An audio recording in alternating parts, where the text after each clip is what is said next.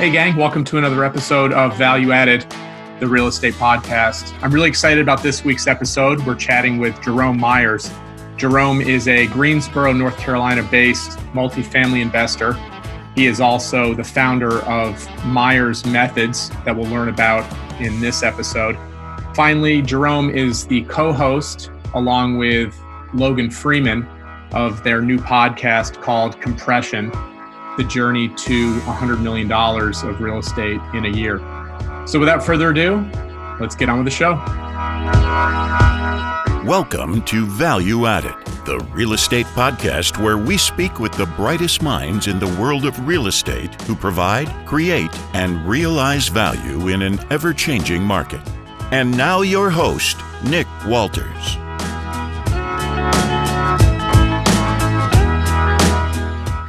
We professional now, baby. There we go. Big difference. Yeah. How you doing, man? Merry Christmas. Happy New Year. Same to you, my friend. How are you? Yeah, same to you, man. How's everything going? You know, it's 2020. What do you say to that? It's it's great for the most part, right? But I think everybody had to do some adjustments and changes. If not, then they had a bulletproof business that uh, I, I need to take some notes on. I was thinking last night, I was looking back in my journal and April was heavy. March and April was like life shifting for me, for sure. How is that?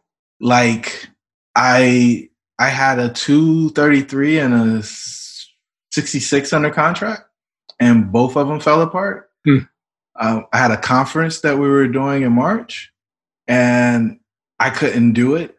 And so all of my revenue for the first quarter vanished first and beginning of the second quarter vanished.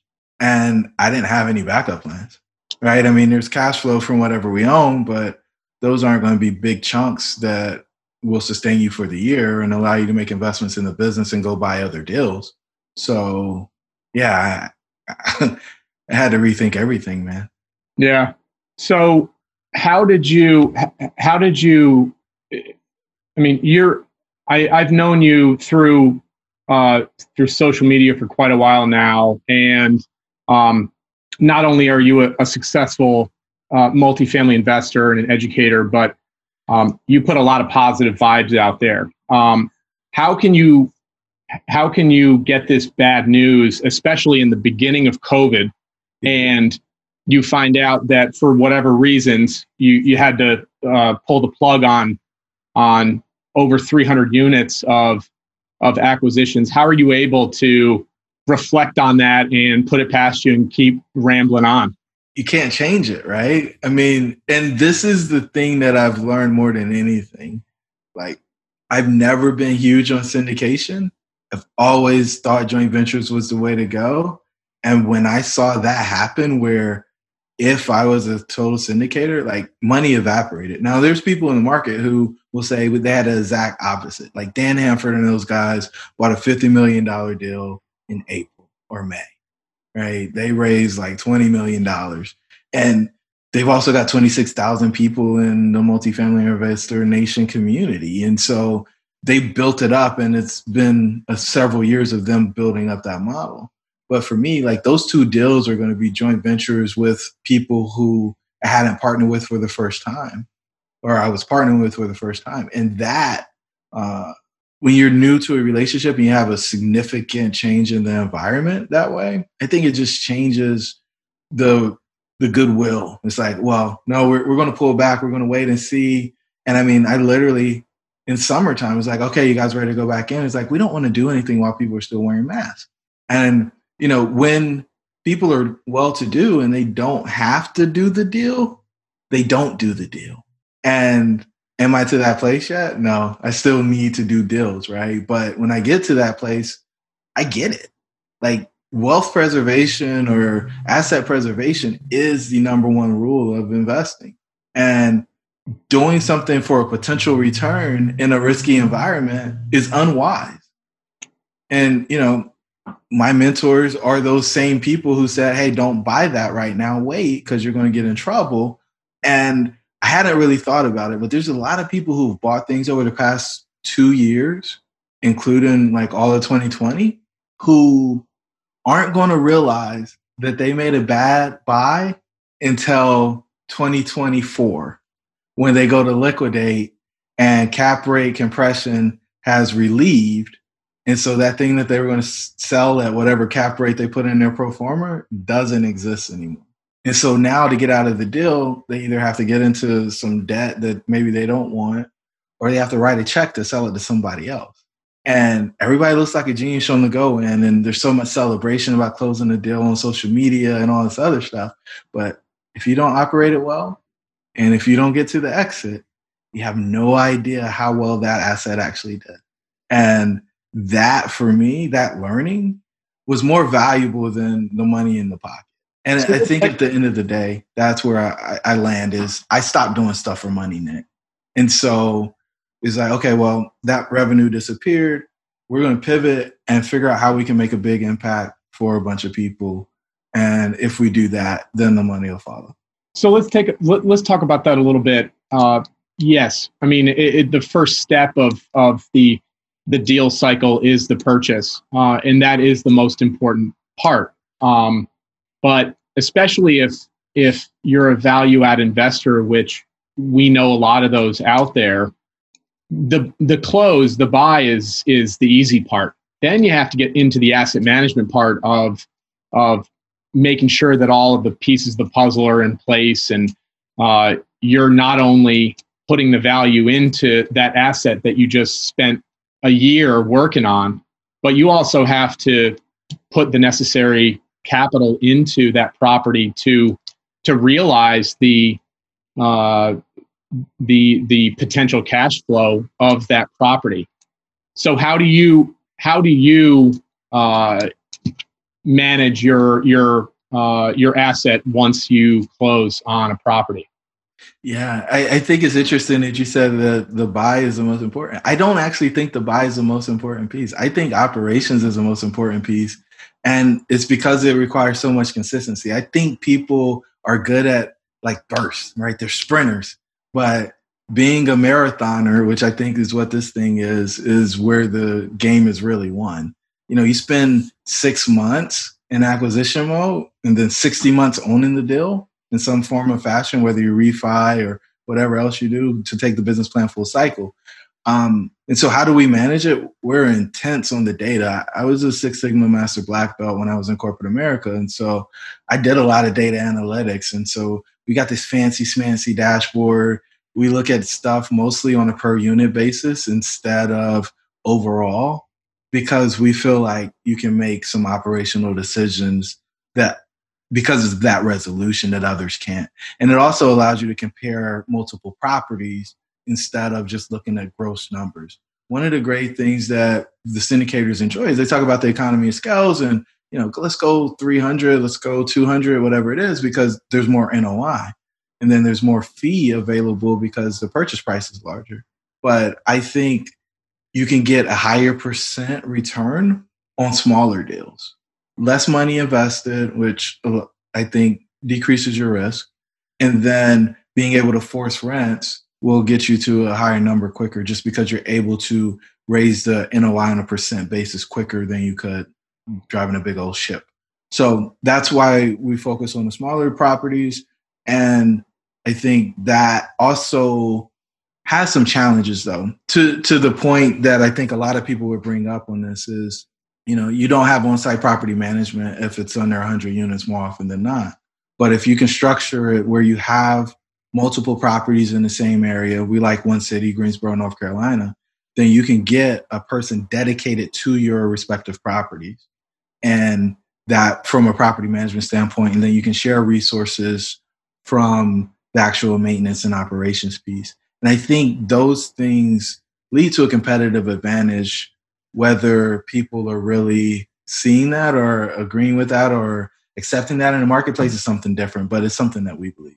So let's talk about joint ventures for a second. Um, I've spoken to a lot of syndicators out there. Syndic- multifamily syndication is essentially pooling other other people's money uh, to acquire asset that probably can't be taken down by one or two sources of capital. So you take a little different uh, strategy with your uh, with structuring a deal in, in terms of uh, partnering with another uh, partnering with an operator in the form of a joint venture. Explain to me your strategy and why you uh, structure your deals in a joint venture fashion versus a syndication fashion. I think the biggest piece of it is I want to own more of the deal. It doesn't excite me to own 1% of a 200 unit property. I'd rather own 30% of a 20 unit. Now, does that mean anything at the end of the day? I don't know. But what I do know is that we're playing with equity. And so if I buy a deal that's $800,000 and we've got 200 in it and I can figure out a way to raise the value of that property to 1.2 million, my 200 just turned into 600 because of that $400,000 of equity that we created. And because I own a bigger piece of the pie, more of that money comes back to me. Um, I don't like complicated waterfalls. And so our deals are straight splits. We decide what it is, and your cash buys a certain piece of it. And then if you've done some of the other stuff that makes the deal possible, like signing the loan or getting the actual deal under contract and negotiated, then those things will win you some equity. Um, I think I really like this approach because it's where I had to start. Like I grew up the son of a soldier and a stay-at-home mom. Right? We didn't have doctors and attorneys and uh, engineers coming over to the house for dinner. So I didn't know any accredited investors until I was working, right? And then when I left corporate America and started real estate, that's when I actually met people who were actually like really wealthy. And you know, the people who build the biggest portfolios, like one of my mentors, Pankaj Sharma, he's got a 2,000 door portfolio that he owns by himself. He doesn't, you don't get that by syndicating. And that piece for me is important. Like I love corporate to build equity, not to return value to the shareholders.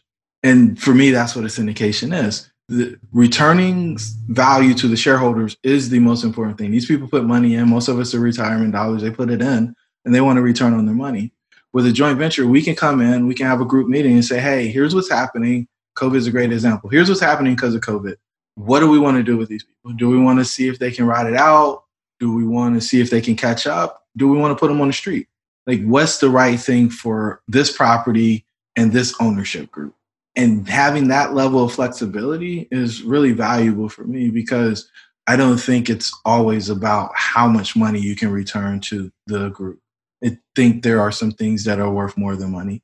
And I think we get rewarded when we do those things the right way. Do you have a stable of, of joint venture partners that you work with, or do you have one or two that you work with regularly? Tell me a little bit about who um, uh, you know ha- how you're structuring deals and how many parties are are involved uh, when you're putting a deal together. Yeah, I mean, my my friend, coach, longtime confidant James Bryant has been in just about every deal that I've done, if not every deal that I've done. And I mean, he brings a, a nice net worth, and he's an engineer by training. He's actually got his doctorate in engineering, so super conservative guy.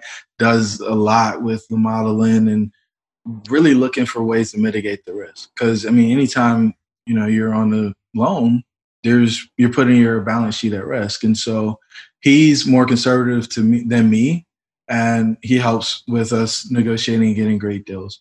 And so you know, I'll stop there because like it was he that came up with the idea of Myers methods, and this is our four step approach, and here's how we actually create value for the people and really putting up this hallmark of it is really, really, really about making an impact with your investment, right? Sure, I can go to the stock market, put my money and get seven, eight, whatever percent return, but I don't think I'm actually making a difference by doing that. Versus, yeah, I can go buy this community, clean it up, get quality housing for people who make the world go around, retail workers, uh, firefighters, police officers, those folks who are making around the average median income in our communities, but make a huge impact with the work that they do and give them a solid place to live. Why wouldn't we want to make a maximum return on the investment and not just, you know, putting money in our pocket? Mm-hmm. And so for me, that was super exciting. And it was something that got him off his path of being the millionaire next door with, you know, paid off car, paid off home, the whole Dave Ramsey model. Interesting. um, you you were born and raised in Greensboro. You solely invest in Greensboro. Um, I'm sure you know the city like the back of your hand. You you probably know a quarter of the people there uh, in the city uh, because of of the amount of time that you've spent there.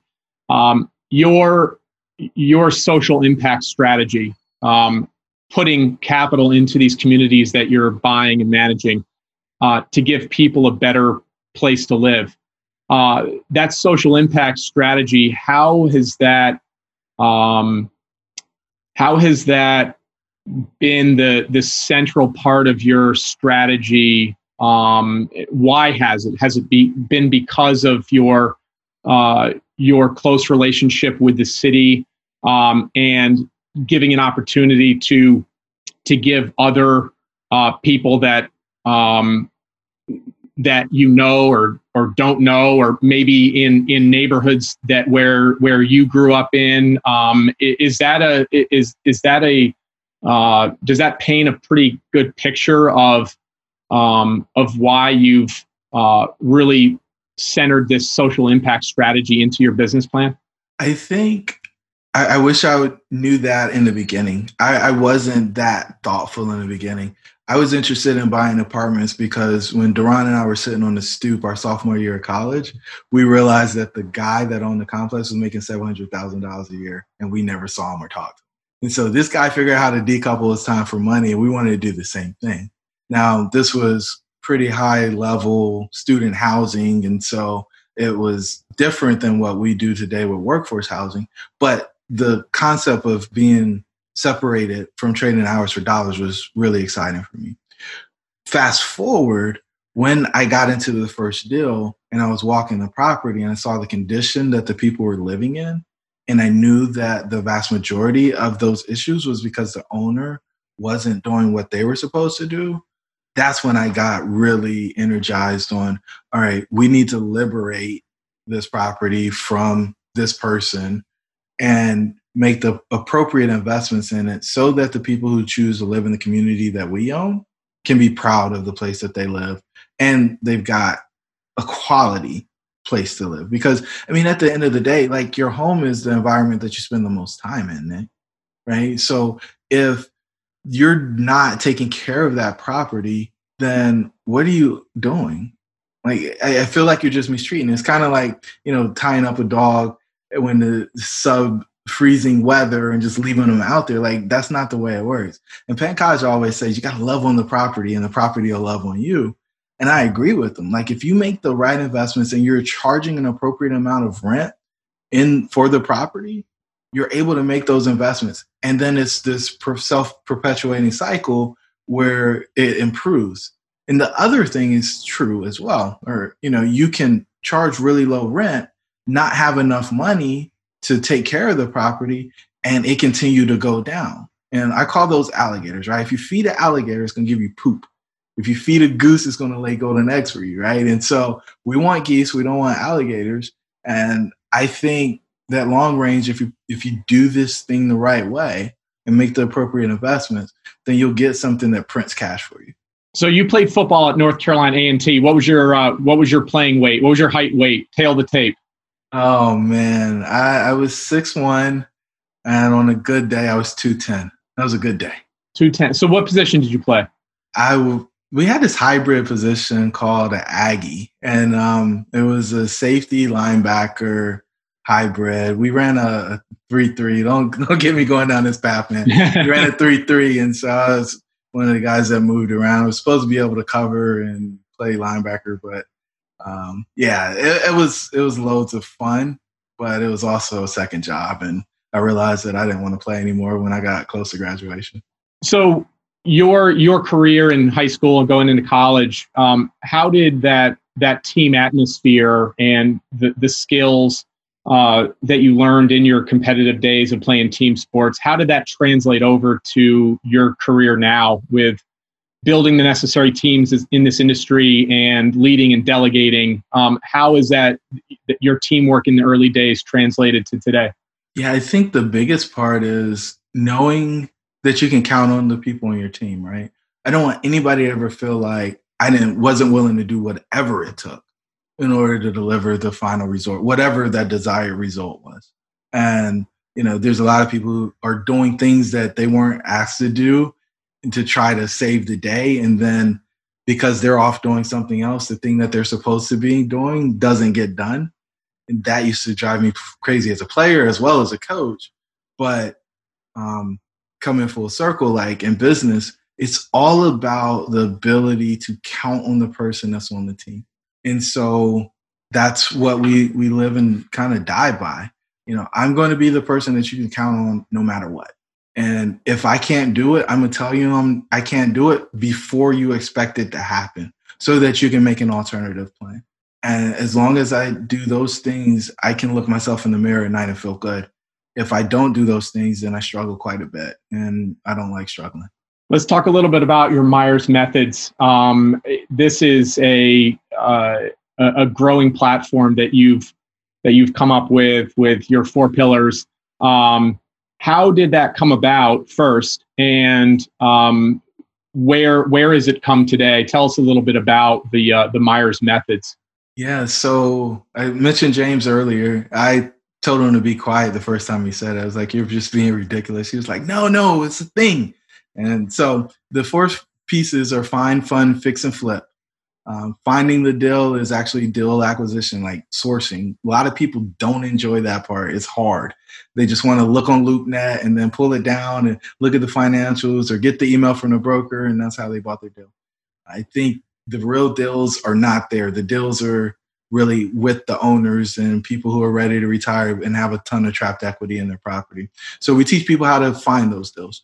Then we teach them how to fund them, setting up the partnership, putting together a business plan, and really nailing down whether or not this is something you should actually buy. And that includes going to the bank.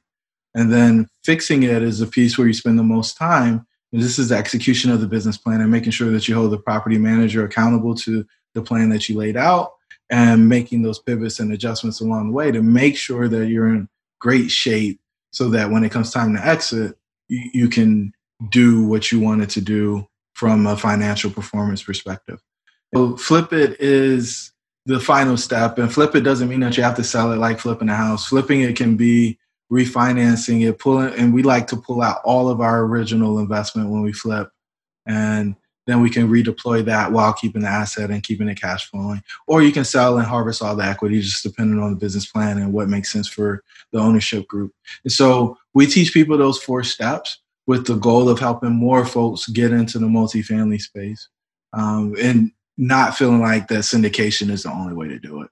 In in your experience with your um, students that you've worked with over over the years, what has been the biggest challenge for them? Um, they they come to you with the most common problem that you're trying to find a solution, or the most common challenge. What is that?